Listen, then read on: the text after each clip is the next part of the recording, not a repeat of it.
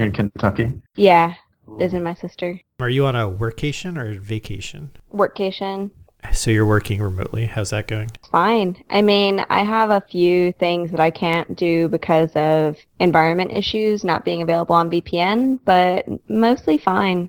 I've been to Lexington, and now I'm in Louisville, and who knows, I might even go to Indianapolis. You said Louisville. Oh, you said Louisville. So if you're from Louisville, you say it differently than everyone else. And okay. Anyone who's not from Louisville should not try and say it. Fair. Just give up, basically. Uh, so that's, yeah, that's it. But, uh... yeah. Oh, I had a thing that was a pickup from what we were talking about last week. I sent you all a standard income article. Did you get to check that out? You can give me the T L D R then. T L D R is a standard income is excellent, and we should have one in America yesterday. And what's standard income? Like everybody makes at least a certain amount? Or not even at least. It's just that you get a certain stipend just for being alive, or, you know, it's like right to live money. Mm. So you just you just get it unconditionally. What are some countries that do this? Uh, France has it. So I think theirs is called the R M I, something like that, because it's a minimum income. The only thing is that it's more used by people who are like people who are just out of school, who are kind of getting their stuff together, and then there's some area people that use it more. So in France, it's you it's what you get if you don't work, but you can also have a standard income system where just everyone gets it, which is what America should do, because then it would be also popularly supported like Social Security. So what's your update? My update is that there's this really cool article by a Dutch guy, and I posted it in our chat room, and it's good. That's really my update. It talks about that there have been standard income experiments in America and Canada in the past. Also, it has a great title because it's why we should give free money to everyone. And so it's nice. Like, it's really well written, and I think it's it's very interesting, well researched, et cetera, et cetera. But yeah, that was one of my follow ups from last week. And then mostly I'd, I've been traveling, getting to Kentucky, driving a whole lot. Did you drive there? Yeah, we did it all in one day, which was wow. a lot. Yeah, we haven't done that in a while. So we we got up in the morning and then just drove. How long is the drive? Is it about eleven hours? That's not bad. And then, of course, like at the very end, we missed our exit. And so then we added twenty minutes because we had to turn around. Mm. That was painful. We were so close. Oh, and I couldn't get food at the place I wanted to get food because we were like ten minutes after the food ended because we had turned around. It was it was painful. But honestly, that, if that's the worst that happened, it was really fine. You gave a talk last week, right? I did. I went to Nebraska. So, the, yeah, the report back from Nebraska. Uh, Omaha is cool. I went to a uh, famous vegan restaurant in Omaha, and it was super fun. And on, and the conference was really good. They did a really good job. It was their first year, and it was so well organized, and they did so good. And I met a lot of cool people from Oklahoma who had traveled down or up, wherever Nebraska is. What uh, what did you have to eat at this vegan restaurant? I had seitan mole with corn pudding. Nice. Yeah, it was amazing. And then I had a peach rhubarb pie for dessert. I had um yesterday I had a General Tso's tofu, and it was uh, surprisingly good. Oh, it's Suzang? Yeah, yeah, yeah. I love that place for lunch. It's interesting that you knew where I went based on. I am like president of Vegan Club, Dervon. Like you mentioned General Tso's tofu, I know where you went. There's only so many places. Also, they have a great lunch special. But anyway, do you have any uh, good takeaways from Nebraska, J S? What did I? Uh, what did I learn? Oh no, I've probably already forgotten everything. I think I bookmarked a few performance things as like things that were good. Um, I'm told that my talk went really well, so go me. What was your talk again? It was the the streams, the data structure, but almost excellent data structure that you don't know enough about. Mm. And a lot of people came up and said that it really helped them conceptualize things. So it was really, it's really good. Were there any React talks? You know, I don't think so. Mm, that's there good. Was, there was an E S six talk. There was. Did you, did you say that's good, Len? I'm so sick of React already. I, oh yeah, that was the other thing I was going to talk about. Oh yeah, I liked I like Nicholas uh, Nico's talk on performance. Um, he always has great talks. And Amanda Harlan had a great talk on architecting communities, which I felt bad. I felt a bit bad being the only person from Philadelphia at, you know, this conference in Omaha, because I think that, well, and I guess, I mean, you can tell the tech community in Seattle, Len, but when her video goes up, it's really good about, um, like Oklahoma uh, City, like basically like they, they like gather together to support their tech community, which I think especially for not, you know, I mean, Philadelphia, maybe like we get, because we're coastal in Seattle too, but for non-coastal cities to actually say like, like, a, like when people talk about having, like not having a tech scene where they're from, that you can have one, it takes work. And I think that that's a really good point. Oh yeah. I think the only one that was kind of like, was related to React was this uh, one by Bruce Coddington, but it was really a lot of in-jokes for the people from Nebraska J S, and so I didn't really understand it. It's interesting that you remember people's full name. Or that I'm on the website, because uh, I'm at a computer, Jaron. I'm always scared to type during the podcast. Cheat to win. Um, yeah, I mean, no, I shouldn't type during the podcast, but I, I, on the laptop keyboard is not loud. Mm. I'm not using my Kinesis. Oh, but yeah, Len, when you were, you tweeted something where you were, you found an article about thirteen implementations of Flux. Yes. It's and you're weird gonna, ha- so you're going to quit JavaScript now, right? Pretty much. I mean, it's bad enough that there's like a new JavaScript framework every week. Now there's like a new Flux implementation every week. Okay, to be clear, people doing new things is not a problem, but but people doing every single new thing like it needs to be the biggest thing could be a problem. Yeah, so I'm in the React Slack channel, Reactiflux, uh, and there are more than one hundred different rooms in Reactiflux. It's absurd. There's, let's see, well, accessibility makes sense, but there's like, there's one for like every single Flux Im- implementation, uh, Flummox, Flux, Fluxible, Finks, Gatsby, Griddle. I don't even know what half of these are. So is this, a, is this a new, uh, um, is this an official like Slack channel from, I mean, uh, yeah, from the React team? It's like for the project or? That's actually, that's a good question. Like who, yeah, who like manages it? I just Googled and got an invite and came in. I don't, I don't really know, but just, it's, it's ridiculously overwhelming. Uh, so my project now, I'm, I picked Reflux just because that was the first Flux implementation that came to mind. And wait, um, which one did you fix? Uh, I picked Reflux. Reflux? Yeah. Isn't that's that's a negative connotation though. All right, sorry. Keep going with your keep going with your thing. No, your so, thing. so like five times this week, I just like Googled reflux and got all these uh, results about and acid acids. reflux. Yeah, yeah.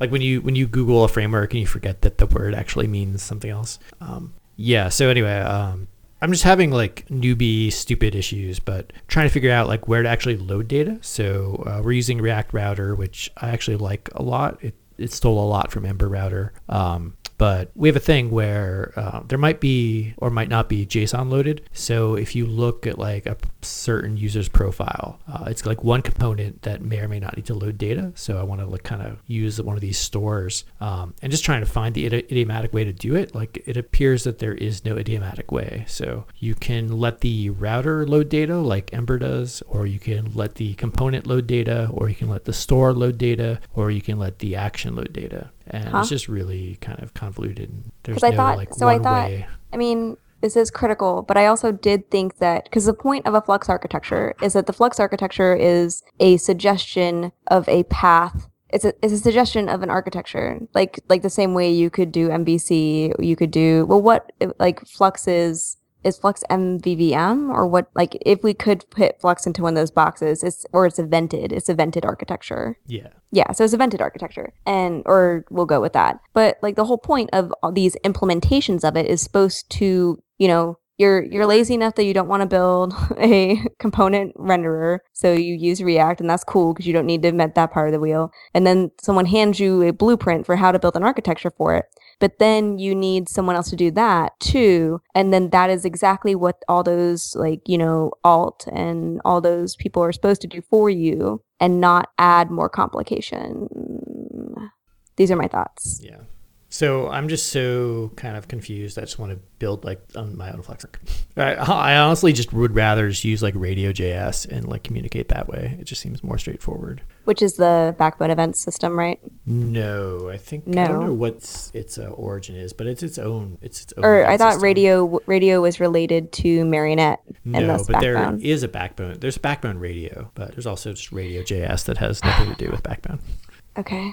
I think cool. Radio J S is like one K. It's super light. I mean, I think, I honestly think that if you did write your own implementation of Flux architecture, it would help you understand Flux architecture such that you could evaluate the other implementations of Flux, archite- Flux architecture, which is, I, I actually do think, I am, I think I would stand by that because, I mean, in terms of a learning exercise as well as then you could actually evaluate the implementation that you need. And and the whole thing of like the benefit of using a community implementation is that you have a community maintaining your implementation with you.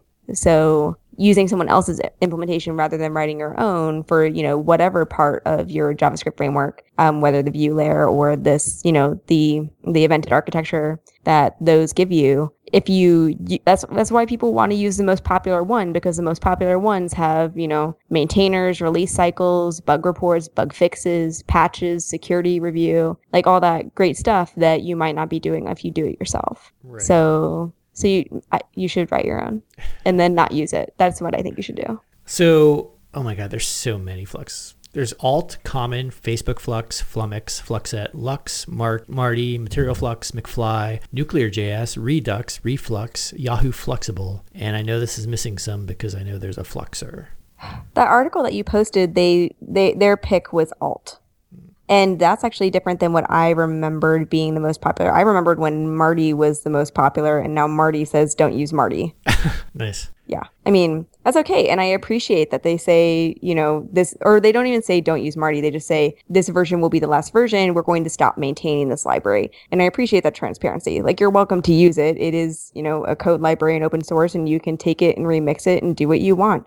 But, you know, I, you know, I, it's also the thing too with open source where people people get this expectation, like when someone's given them something, even if that thing is free, that they expect other people to take care of them, which is really uh, just awful. Like, just reading bug reports and stuff on libraries that people, you know, just, you know, report, like, and reporting is helpful, totally. But, you know, you report a bug and then you're in a back and forth with the maintainer, and the maintainer is trying to fix it, and you aren't helping. You're just reporting, even though you too, commenter, are a software person theoretically and thus capable to help. You get what I'm getting at here?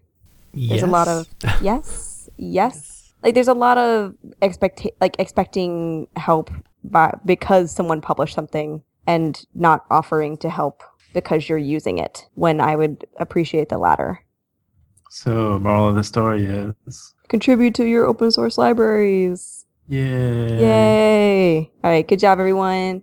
Uh, good podcast. Oh, yeah. We should. Um, Justin is on vacation. So Justin is on a computerless vacation, which I have a hard time imagining Justin without a computer. Good for him. Is he really? You do you. He claimed. Yeah. Whatever. You do you. No, I mean, nature is cool. Yeah, but if you leave Justin alone for like ten seconds, he has his laptop out and he's writing code. Yeah. You like turn around and... I didn't know that he was on a computerless vacation. That's that's cool. Yeah, I didn't know it was computerless either. I just, when someone's, I've, I've taken vacations from the podcast before, so like, it's okay. We can take a break. Uh, before we leave React, uh, do you know why uh, they picked Alt? Or what was, do you, can you list some reasons? Or Oh, um, you know, I may have, like, saw all the things and scrolled to the bottom.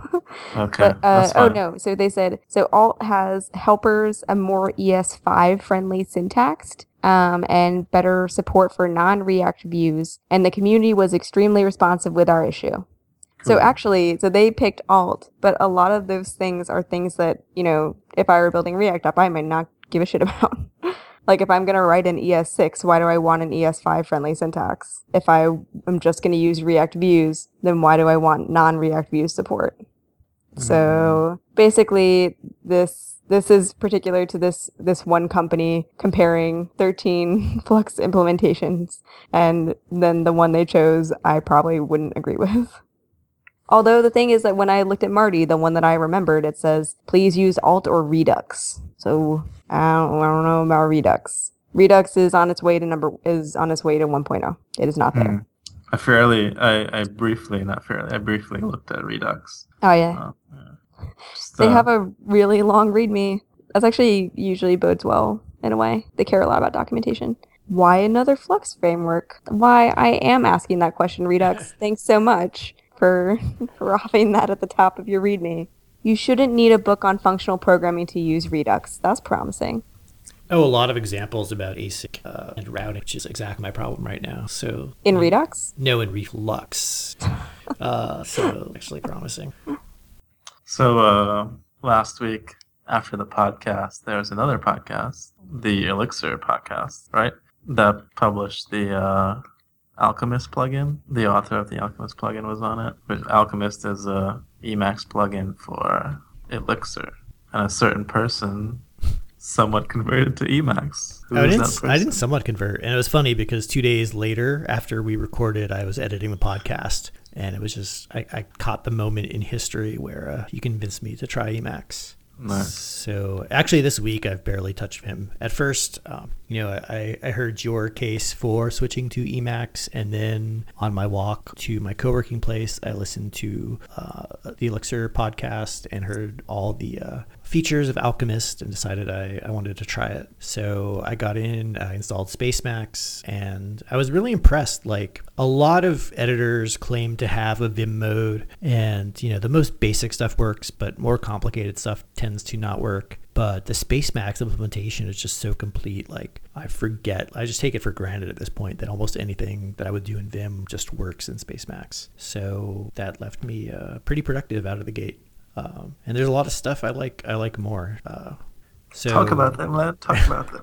uh, so there's like a fuzzy finder. Uh, so anything. I think you mentioned this last episode, but anytime you get a list of things, whether they're buffers, whether they're autocomplete things, whether they're packages you're able to install, or whether they're files in your project, there's kind of this interface called Helm, which is like a fuzzy finder. Uh, and if you don't stop typing, at least for the the file finder, the one that comes default with Emacs or SpaceMax, um, it will automatically show your your most recent files, which no plugin I had in Vim did that. So I tend to like be toggling files just, just with that. Uh, but I really like the Helm interface. I, I've never found anything in Vim where the fuzzy uh, fuzzy file stuff was actually really good. Uh, I've I've made it work. I made it work and I adjusted, but I really like Helm a lot more.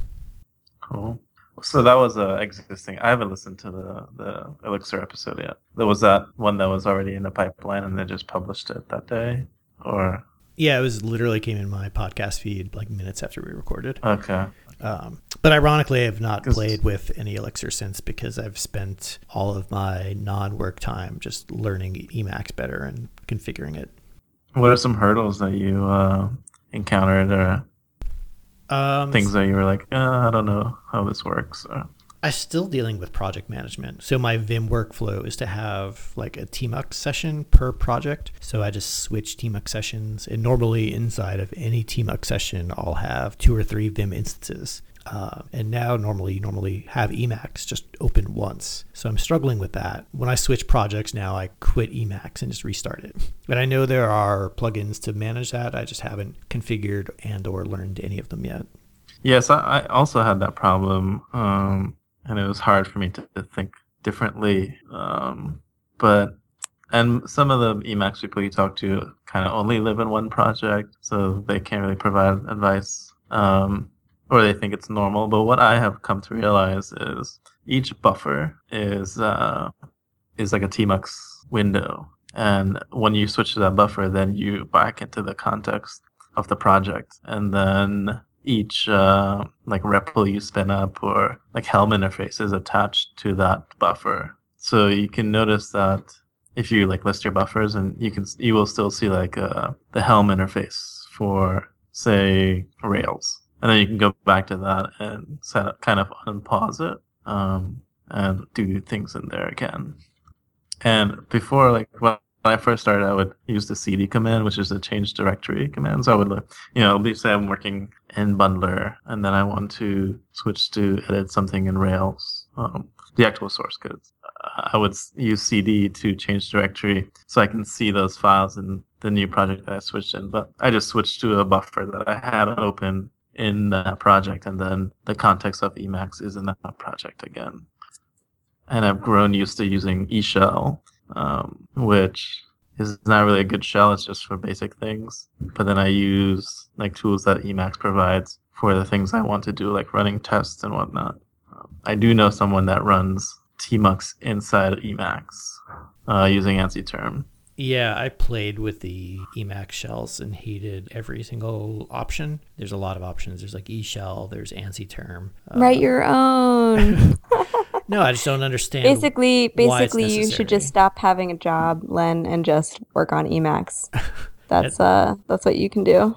But I just don't see what the benefit is. So I, I can have one cord that pulls my uh, iTerm up. So I don't see why I'd want a window in Emacs. Besides, I mean, there's, like Javon said, I mean, running a command without leaving your editor is nice and seeing those results, but I wouldn't want to do shell type things in there. I can pull up iTerm just as quickly as I can switch panes in Emacs. Mm-hmm. Yeah, for tailing logs and stuff, I imagine uh, you just go to iTerm. But the interesting thing is... Uh, So tailing logs, yes, but say for closure, for example, uh, you can start the server in the R E P L, and then the the logs are in the R E P L. So no need to go to iTerm for that. So that that's the kind of like things I'm sort of mentioning that Emacs sort of provides, or the plugins um, to uh, kind of not have you go to the shell or to iTerm. So. And like you said, every plugin that I played with has been better for Emacs. Robe uh, and RSpec mode are better than anything I've used in Vim. Um, the Alchemist plugin is definitely way better for Elixir than anything uh, in that I know of in Vim. And the snippets, the snippets sold me.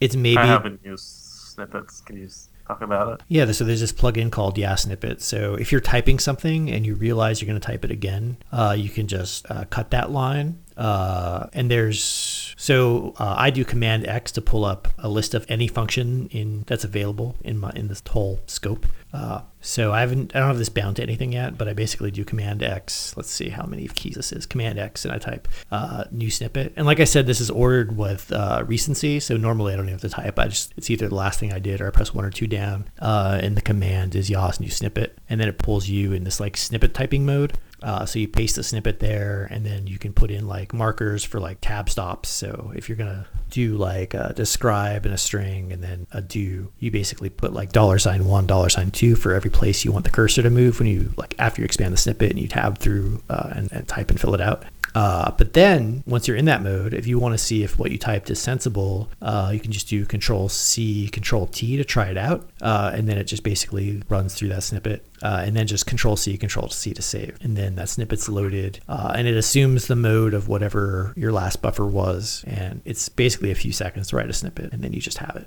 And I haven't played with this yet uh, because I don't really know Emacs Lisp or Lisp at all that well yet. But you can also run Lisp inside of those snippets, which is crazy. So you, you kind of you mentioned the, the the key chords, Control C, Control C. People that come from Vim, you can also map that to a leader key, like leader R S or something. Um, or you can do the colon and type the command out. Um, and it has great tab completion too. So if you don't want the Emacs claw, there's a solution. Yeah, and that's one thing that's actually a little overwhelming at this point because so many commands have multiple ways to get at them, uh, either leader something or Control C something. It's usually like Control and like a couple keys. Mm-hmm. Cool. Well, I'm I'm glad you're having a good time with it. I wasn't. I'm not the only crazy person. So I think Justin said he's going to try it. So hopefully he's a convert. Next will be Pam. To Emacs? Mm-hmm. I can look forward to being unproductive in another editor. What's your primary editor these days? Still Vim?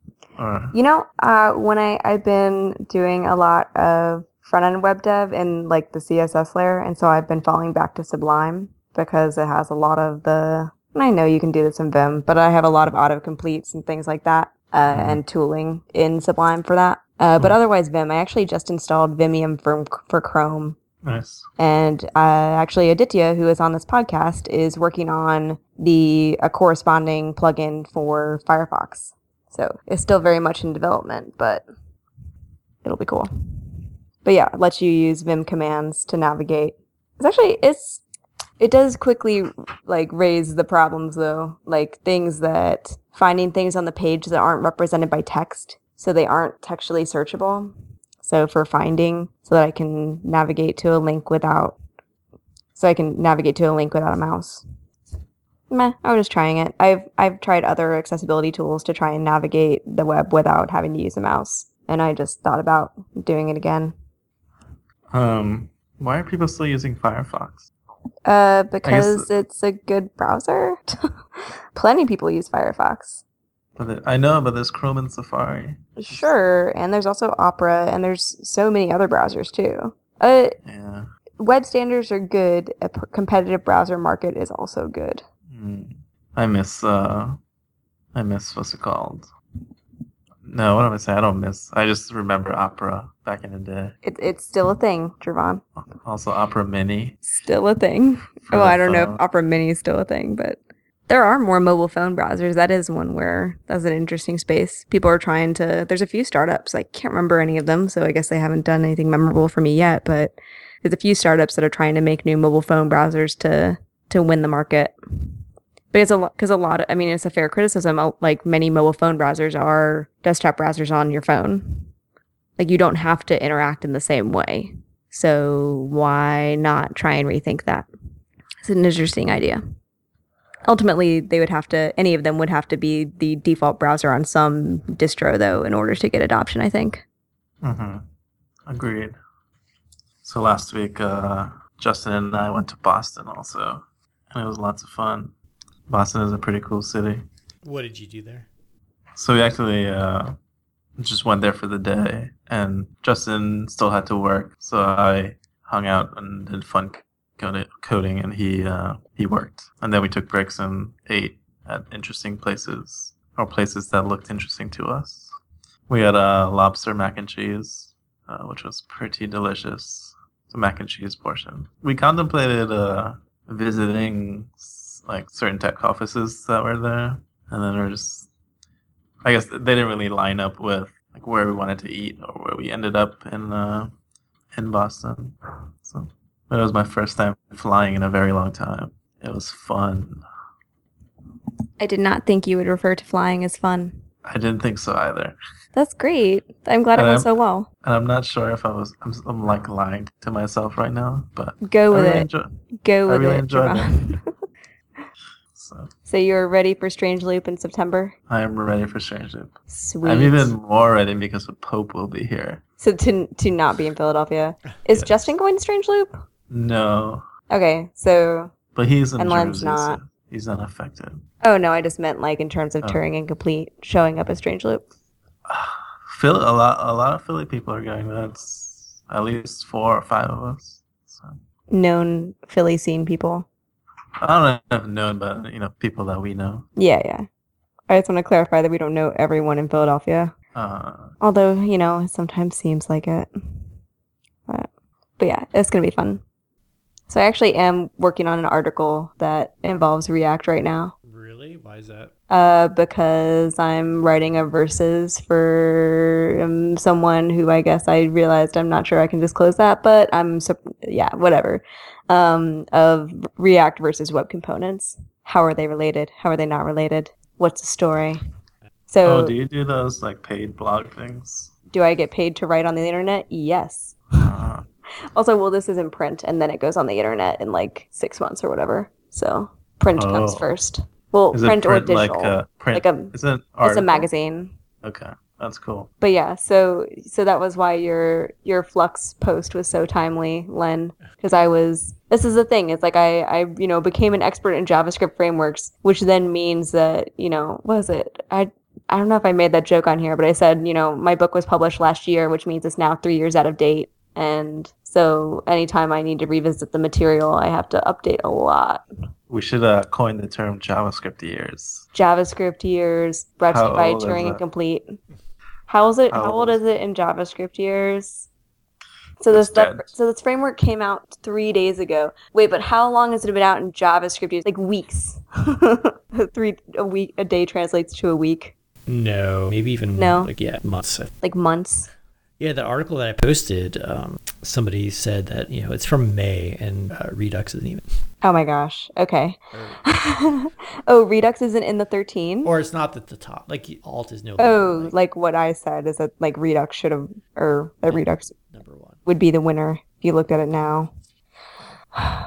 It's difficult. This is why, so when I do meet people in technology who are resistant to adopting simple forward-moving changes, like, you know, updating to the newest, like to a, to a new, you know, like uh, here's an example. So going when, you know, you're talking about, all right, it's time to move to Ruby two. Remember that, you know, that thing that's still happening. Yeah. Um, so, but the people who say, you know, no, you know, we got to stick with the old thing. I do not understand how they, how they survive in this industry. And maybe they don't, because I feel like you can't, you just can't be re- like that resistant to change. You have to be at least willing to look at it. I mean, that's why we do get frustrated when there's so much, but... But that's what's so much better, in my opinion, about the Ruby community, because there's a clear thing to upgrade to. Like, oh, I should upgrade to Ruby two. I should upgrade to Ruby two point two. Uh, not like, oh, well, should I upgrade to Node or I O J S? Well, but that's why, but that's the part of the maturity of that community is now there's a Node foundation. And so basically, like, that was... I O J S was a move in order to force the creation of the Node foundation.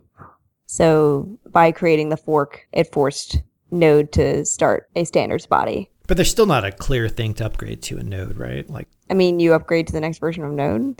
I think that's fairly clear. I still use Node. I mean, I think I tried I O on one project, but it it's made it makes such a not a difference that I I continue to use Node.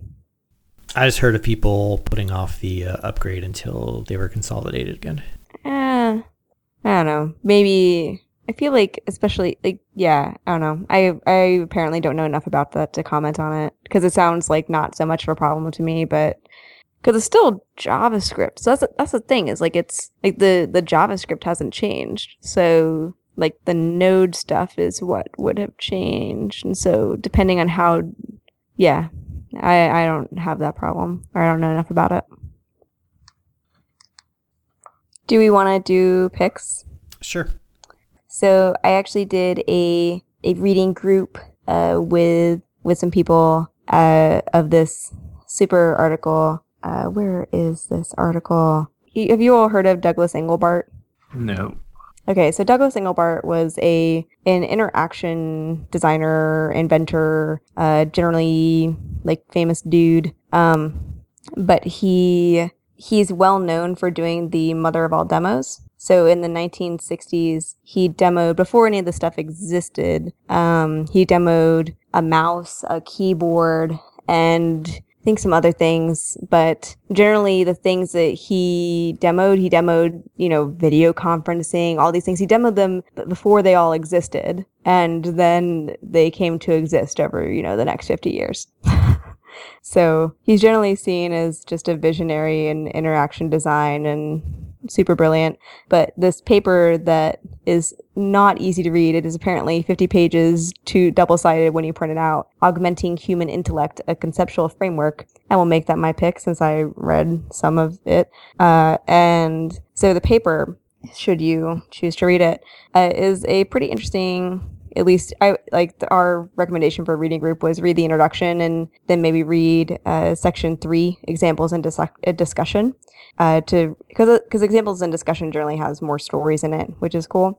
But the idea that so humans have a general, like we have our intellect or whatever you would call that, and then but so if I told you to. to multiply twenty-seven by nine, you could do it in your head given some time probably. But if I gave you a piece of paper and a pencil, you could do it in a very trivial amount of time. And in addition, not only that, if I also gave you a piece of paper and a pencil, I could ask you to, you know, multiply a five-digit number by another five-digit number, and you can do it in a trivial amount of time. So by adding tools to humans, you actually augment the human intellect. And like that's the argument, is that you couldn't multiply those numbers as quickly without that tooling. So it's pretty interesting. Uh, history of computing stuff, generally a good thing to know about. It's from nineteen sixty-two.